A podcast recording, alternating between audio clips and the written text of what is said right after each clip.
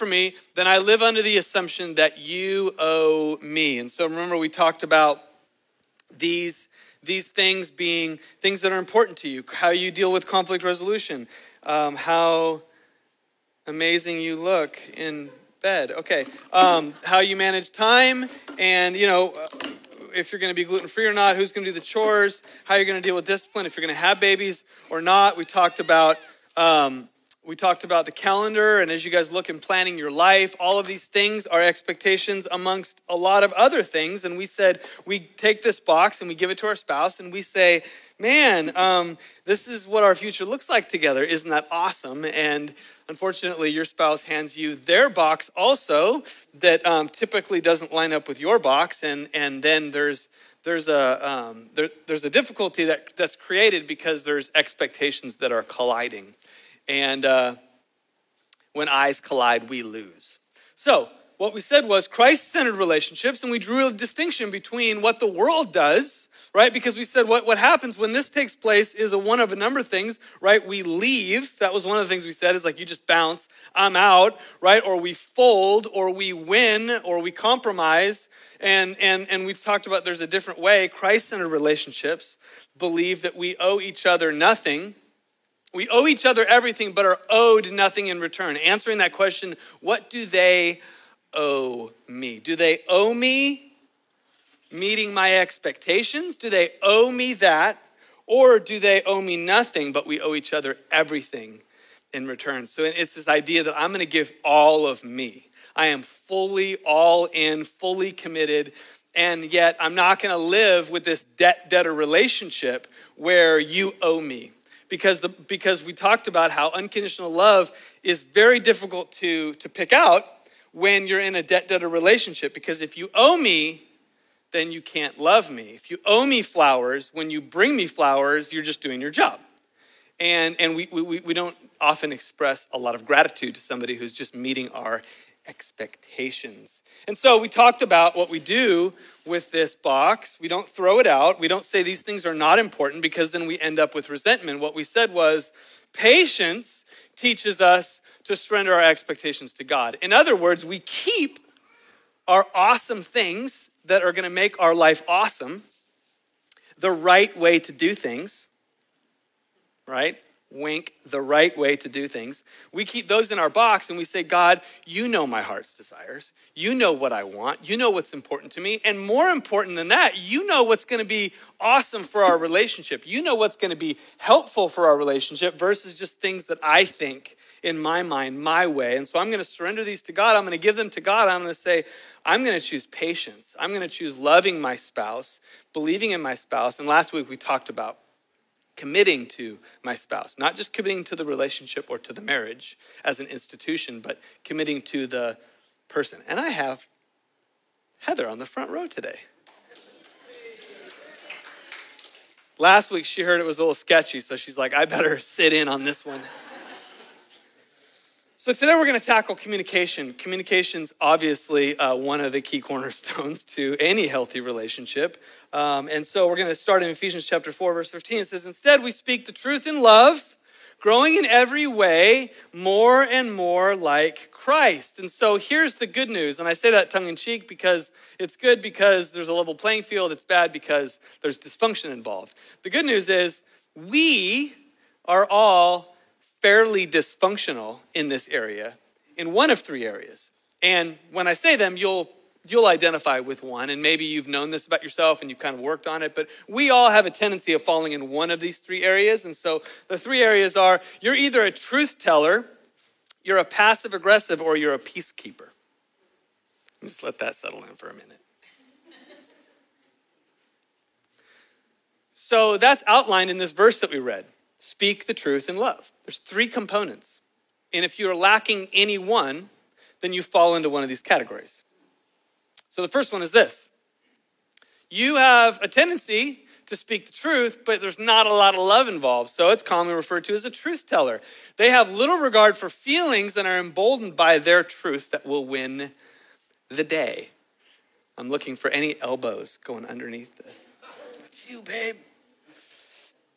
The next one is uh, you speak the truth in love. There's a lot of truth and there's a lot of love, but you don't say it.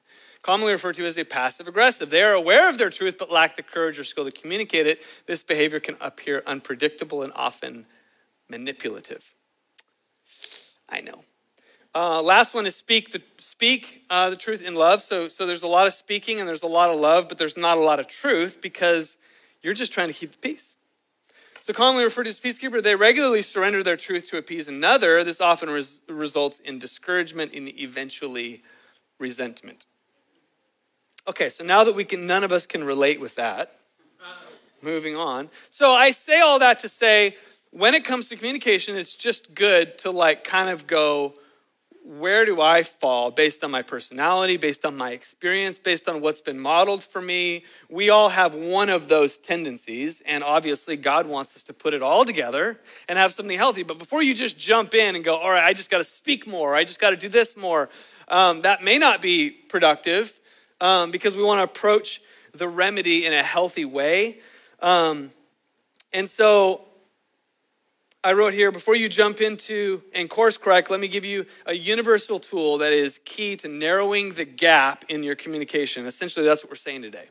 There's a gap in your communication. You and your spouse, you and your friends, you and your significant other, there can be a gap. And today, hopefully, we're going to get some tools to narrow that gap and land in a place that Jesus would want you to land for your relationship and, um, and I call it the, um, the doorway to connection. The doorway to connection. And it's this listen, love, and lead. The doorway to connection. And if we don't hear anything else today, please hear that what we're going to talk about today is so much more than just learning to communicate, learning to communicate our hopes, dreams, and desires, learning to communicate our expectations, talking better, talking more. All those things are good. But really, there's a, there's a key word here, and it is connection. Because we all have been in a relationship where maybe there's a lot of talking, maybe there's a lot of truth, and maybe even there's some love somewhere in there, but there's very little connection. And if we're honest, that's what we want. We want connection, we want intimacy. And this is won and lost in communication.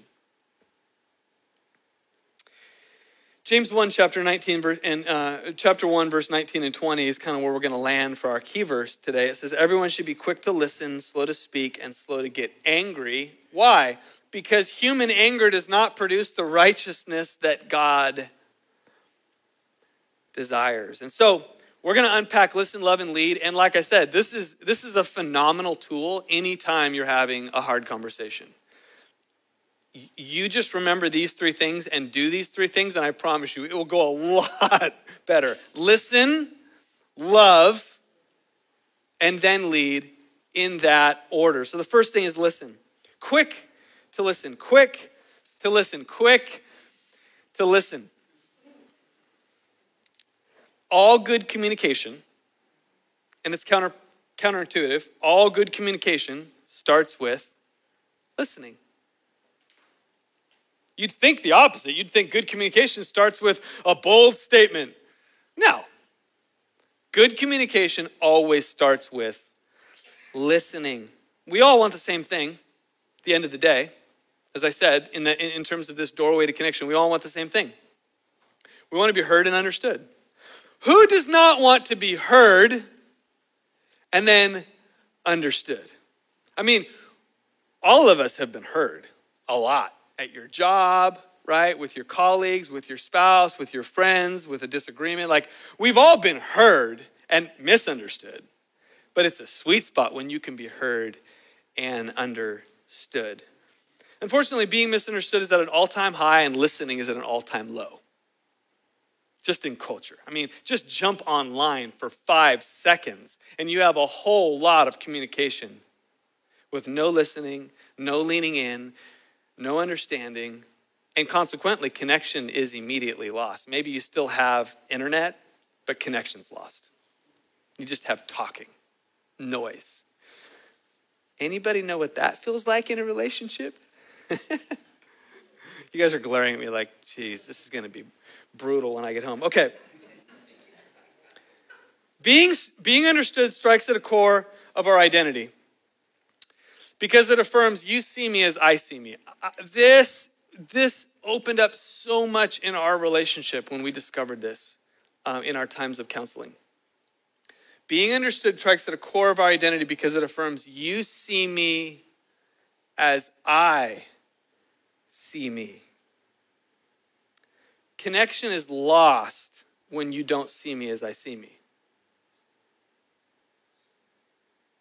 We often speak, see our spouse or this or a friendship through a lens of hurt and disappointment.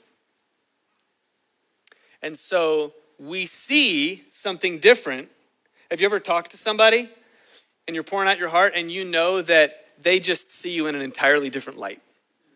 Right? And so why is there no healthy communication? Because the lens that y'all have at one another are completely different. And our counselor helped us narrow the gap, and he called it integrity, an integrity in a relationship. You see one another as you see yourself. So when you're able to communicate with somebody, a spouse, and you lean in for connection and you know that the eyes glaring back at you are seeing you as you see you, your intention, your desires, your passions. There's that intimate connection. Why? Because you've taken time to listen and understand and lean in. Seeing your spouse is the doorway to connection and intimacy. So, this is the point in the sermon where it gets awkward. So if you're here with a significant, significant other, I want you to turn to them. If you're not, you can use this. So just file it away. I want you to turn to them and I want you to look at them in the eyes. And you're not allowed to look away. So don't look at me. And I, I want you to focus on their eyes. I'm gonna, we're going to do this for 20 seconds. Our counselor made us do it for two minutes. Two minutes is an eternity. 15 seconds will feel like that. You got 10 more seconds. You have to focus on the eyes and you can't look away. Five seconds. All right, now look here. You've probably never looked at somebody's eyes for that long. Listen, this is a beautiful tool. Because here's what our counselor did we sat at each other, and he just sat right there. The whole, the whole two minutes, it felt like, literally felt like five hours, right? And then he asked the question, What do you see? And then we got to share. And I said, Heather, this is what I see when I look you in the eyes for an eternity. And it's super awkward. but but this is what I see. This is who I see you to be. This is seeing through my lens, this is who you are. Now, obviously, the goal is it, something positive comes out of your mouth and not like, you're this and you're there. That's not going to help connection. But like seeing past the emotion and the frustration and the unmet expectations, who you are, who I married, who I'm in relationship with. This is who I know you to be. And when your spouse does that to you and they nail it, connection. Connection.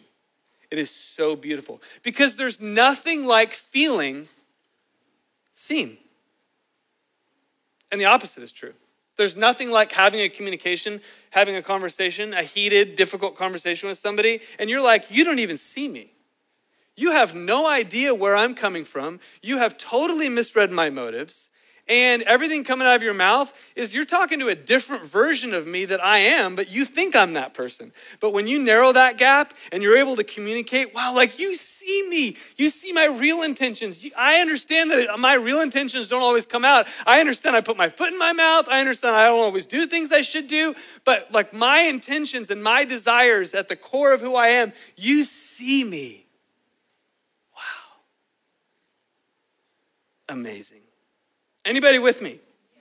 You guys were like, I don't, I don't even know. I'm just still stuck on staring at them for two minutes. So that's listen, okay? The next one is love. And it has to do with listening, but it has to do with how you listen. So this is going to be a little bit more practical. So we're talking about narrowing that gap of your communication with your spouse or your significant other, your friend, narrowing that gap and, and opening up that doorway to connection. The first one is leaning in to understand, to see that other person for who they really are, past your biases, past the emotion, past the frustration, past the unmet expectations for who they are. So the next one is we're going to love and we're going to be slow to speak. How do we do that? Well, it's an amazingly long list, and I'm going to share it with you. This is, this is my list. You may have to come up with your own. But the first one that I learned is I have to ask my spouse, Are you prepared to listen? This has transformed our communication. Because most of the time, when you need to talk, you just let it rip, right? No matter how convenient the moment is, right? If you're frustrated, you're going to let it rip. Um, and I'll show you how destructive that is, but, but let's just start here. Um, the first key is when you need to talk, whether it's finances, hey, we need to talk about you know child raising, we need to talk about our disconnection. You said something to me. If, if, if it's more complicated than, you know, honey, can you bring me some coffee? If, if you need to have a conversation, then, then, then have the love and courtesy to say, there's something on my heart are, are, you, are you, is this a good time?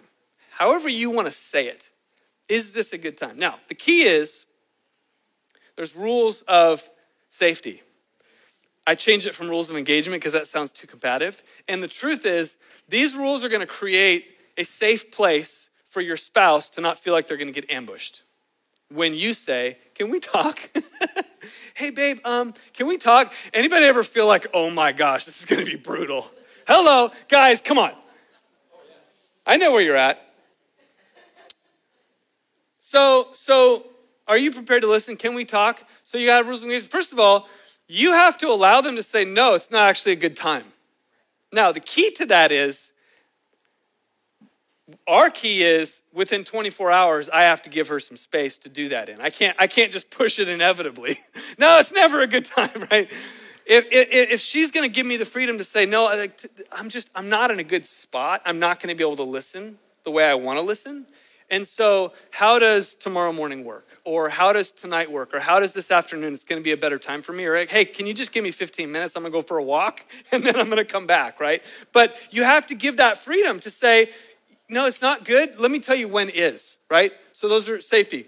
Um, we, nev- we, we don't use always and never. Now, Sometimes it happens, right? But those are those are really um, combative words. You always do this. You never do this.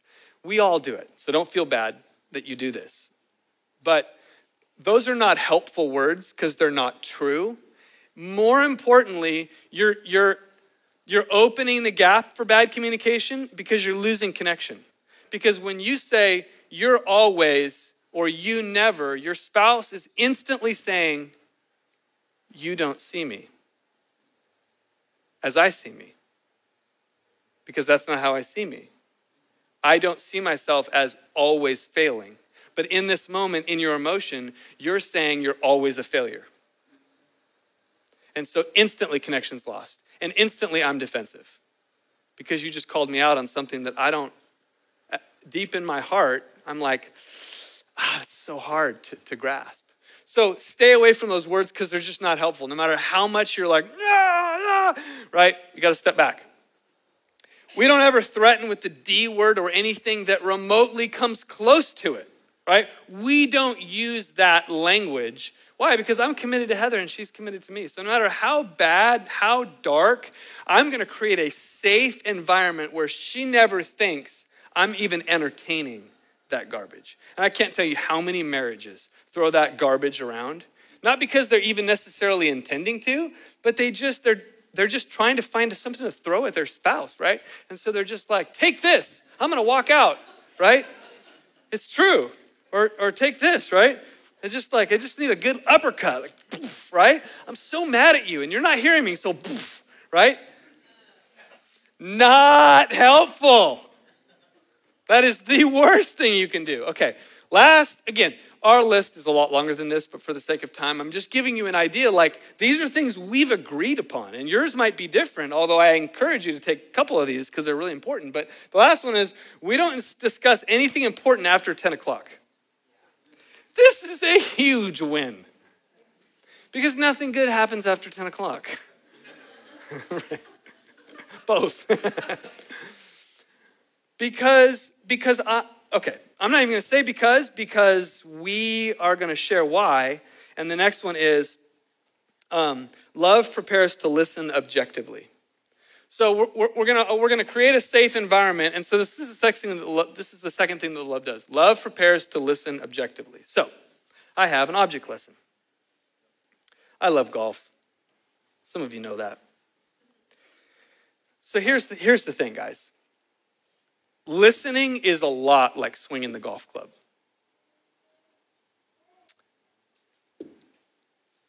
You can grab a football or a baseball and you can think, not even think twice about it and toss it, and it's going to generally go in the right direction. Golf, there's such a small margin of error that at any given time, no matter how good you are, if you just get up without looking at the ball and just kind of like do this, it is going to shank so hard, it's going to probably hit the person next to you. And, and, and, and, and listening is one of those things that we don't take effort in preparing ourselves to do. And most of the time, we shank it into the woods. Because our spouse says, I need to talk to you. And you're like, fine. What do you want? Right? Another talk that doesn't go good. And now I'm already preparing myself to absolutely duff it into the woods. So I always think golf because I like golf and I know how hard it is. And so I brought two clubs because, first of all, golf is like you focus on the grip. I mean, you got to line up correctly. I'm thinking through my mechanics, right? I never jump up to the ball if I'm all worked up over the last shot. Like I, right? It's like you get to walk in between shots, right? And you're just like, all right, I got to focus on this shot. I'm not going to worry about the last shot. I'm not going to worry about the last jab that, that she gave me, he gave me, whatever happened. I'm going to focus on this moment because I want to hit this thing straight. So I'm going to set up. Now, I put, brought two clubs because I have a pitching wedge and I have a driver. Now, the pitching wedge um, is the easiest club for me to hit in the bag, and it doesn't require all that much prep. And so I'll, I'll hop up, and this is my routine. I'll grab the club, kind of look where I'm going to go, and then I'll swing. And typically it goes straight. There's some intention involved. And that, in my mind, would be a conversation that isn't hard for me to have with Heather, but is important. Right? So, like, so like if we're going to sit down with the budget, for instance, um, the, you know, don't get me wrong. There's been colliding a bit in in our history with with finances because uh, Heather's way better at money than I am. But we've met in the middle and, and we are in a good spot with this. And, and that conversation is not difficult, but it requires intention. And so, I, like, I prepare myself and, like, I want to listen and I want to be good, but it's not one of those that typically goes off the rails. There are others, however, that require a lot more focus for me. And I would attribute this to the driver. And for me, the driver, the driver has the potential of going like 260 yards, but it also has the potential of going 260 yards that way, which often happens because it's really hard to hit. And so if you played golf with me, you know that my routine with this one is I'll step up and I'll kind of do one of these numbers and then I'll do a practice swing, which I don't do with the iron. I'll practice swing. And then I step back and I twirl it in my arm. I don't know why I do that, but I do. And I look out and I look at my watch and I kind of come back and I'm breathing and I'm thinking, don't shank it, don't shank it. I'm Rory, I'm Rory McIlroy. Okay, don't shank it. And then I sit up and I, I look for a while. I mean, it's this long process. And then I finally hit it and it still, most of the time, doesn't go straight, right? And everybody around's like, geez, Louise, just hit the ball, right? And then it's all that process and you still shank it because it's really important as the potential of being amazing and it also has the potential of going really bad. So, my question to you is what's your preparation for listening? How much time do you take to do the thing that's probably the most important thing in your relationship? And that is leaning in to understand and really see your spouse. So when your spouse says, Hey, can we have a conversation? Are you prepared? Well, which club do I need to get? which conversation are we having? Right? Well, um, you know, it's just like uh, we need to talk about us. Okay, that's the driver. so I'm gonna need to go for a walk, babe. Right? I'm gonna get some worship music on. I'm gonna really, I'm gonna really dial this in. Why? Because I want to hit it straight. I want to hit a, I want to hit a bomb down the middle. And so I'm gonna prepare myself to give myself the very best in that moment. Okay, next one. Love listens to understand and learn and not reply. And ever been in a relationship? Again, this is when you're not prepared and you're not doing a good job with your swing. And so, you know, your spouse is talking and you're just seeing their lips move and you're just like ready to pounce. Like, I know, I know, I know. But this, right? Like, oh, you didn't think about this, right? There's no listening involved, right? You're just waiting for your turn to reply. Listening is not the space between when you talked and then when you get to talk again. That space is not listening, right? Um, and so the important thing is when they're talking, that you're really um, that you're really leaning in uh, and in the last, and up there, prepare, listen objectively. So that's part of this thing. When you're listening to understand and reply, you have to have this objective view. I don't know why we're so we're such narcissists when it comes to our important relationships and communication. We're always thinking that you're pointing the finger at me. This is about me, and you're just like you're not doing this. And most of the time, like they're just hurting, and they need somebody to say like I love you, babe. And you're right, like this at some level has something to do with me, but there's a bigger picture, so I'm able to step back and not take it so personally personal, we'll get through this. Let's, let's work together. I, I hear you. I, I, I understand this is important to you. And so we lean in to understand and to learn. Anybody ever had their spouse talk about your spouse? You're like, I don't understand why she, I don't understand why he. I don't understand. Who needs to learn?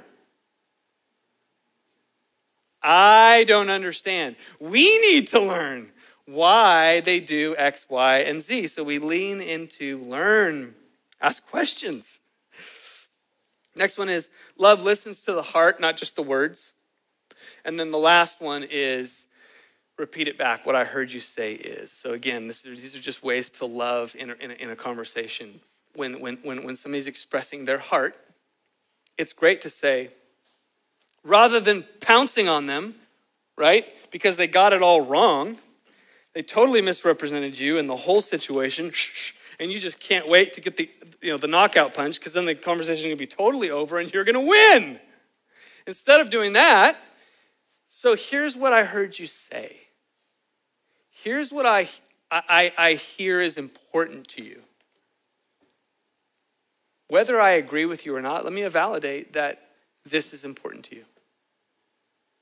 Now, I realize if I did these things, it would be amazing we are all in a work of progress.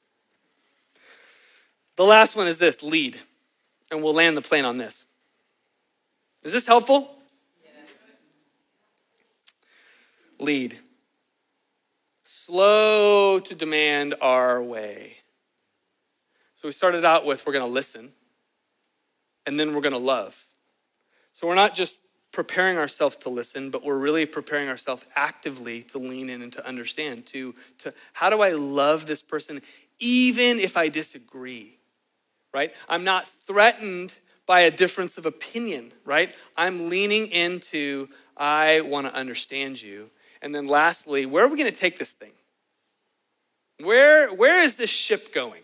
Because if you go into a conflict or if you see your spouse in a certain light where you're just like, at the end of the day, I'm going to do all these things as long as the outcome is my way. Well, then we're right back here. Babe, I understand you have a box and you have some desires and things that are important to you. And I'm all for listening to those. In fact, you can unpack your entire box for me as long as we still land on my way. I'm good. Aren't you good? I've listened. I've even asked questions. But my way is better. My way is more biblical. So we lead. So I'm gonna I'm gonna read for you um, a slightly different version of the James verse that we read that is indicative of if you look into the meaning of the words, words like anger says this Be quick to listen, slow to speak, and slow to demand your way. Because your rightness does not produce what God desires. Which leads us to like the most important question, and that is what is your agenda or goal in conflict? Right? When if you say you know to your spouse, like I, I need to talk to you, what's the goal? The goal is a couple of sucker butt, gut punches, right? To where they, they understand and they're going to change because things need to change because you have expectations. What is your desire in conflict? And then the better question is, what is God's desire? And this is where we kind of hit the crossroads of all the things that I've mentioned are just like good self help, healthy communication stuff. And then we step into the God agenda. And this is where it separates you and I and our relationships from any others. And this is what sets us apart as people of God. How we deal with our desires and how we think this thing should go. How we surrender our expectations to God. So, James has a divine agenda beyond simply better communication here. And his divine agenda is laid out. The righteous, it does not produce the righteousness of God. Your anger, your desire to be right, your holding on to your way, even if it's a better way. Babe, have you seen my box? It's amazing. Even if it's a better way it doesn't produce what God desires for you and me in our relationships. And if I you've never heard before or if you've never entertained the idea before, you can write yourself right out of the relationship. You can be the most right person in the room all the time and you will be alone. Because that's not what God desires. God didn't come to be right. He, come, he came to lay down his rights so that you and I can be reconciled. And at the end of the day, if you want to talk about what your goal is for the relationship and for the conflict and what God's goal is, your goal is to be right. And his goal in that very same interaction is reconciliation, connection. Connection true, heart level connection. And if you need to be right, connection will elude you. It will be the constant thing that you try to grasp because I'm right, even if you are. This is where we choose again to surrender our expectations to God. When we do this, when we can surrender our expectations for how this whole thing went and what direction we go, we partner with Him and we step into the agenda of God for our relationships. Heaven's eyes. Give me heaven's eyes. Give me heaven's eyes. I don't want to see my spouse. I don't want to see my friend. I don't want to see my colleague or my boss or my other, you know, there's these conflicts that I have. I don't want to see them through jaded, hurt, dysfunctional lens. I want to see them through heaven's eyes. God, how do you see my spouse?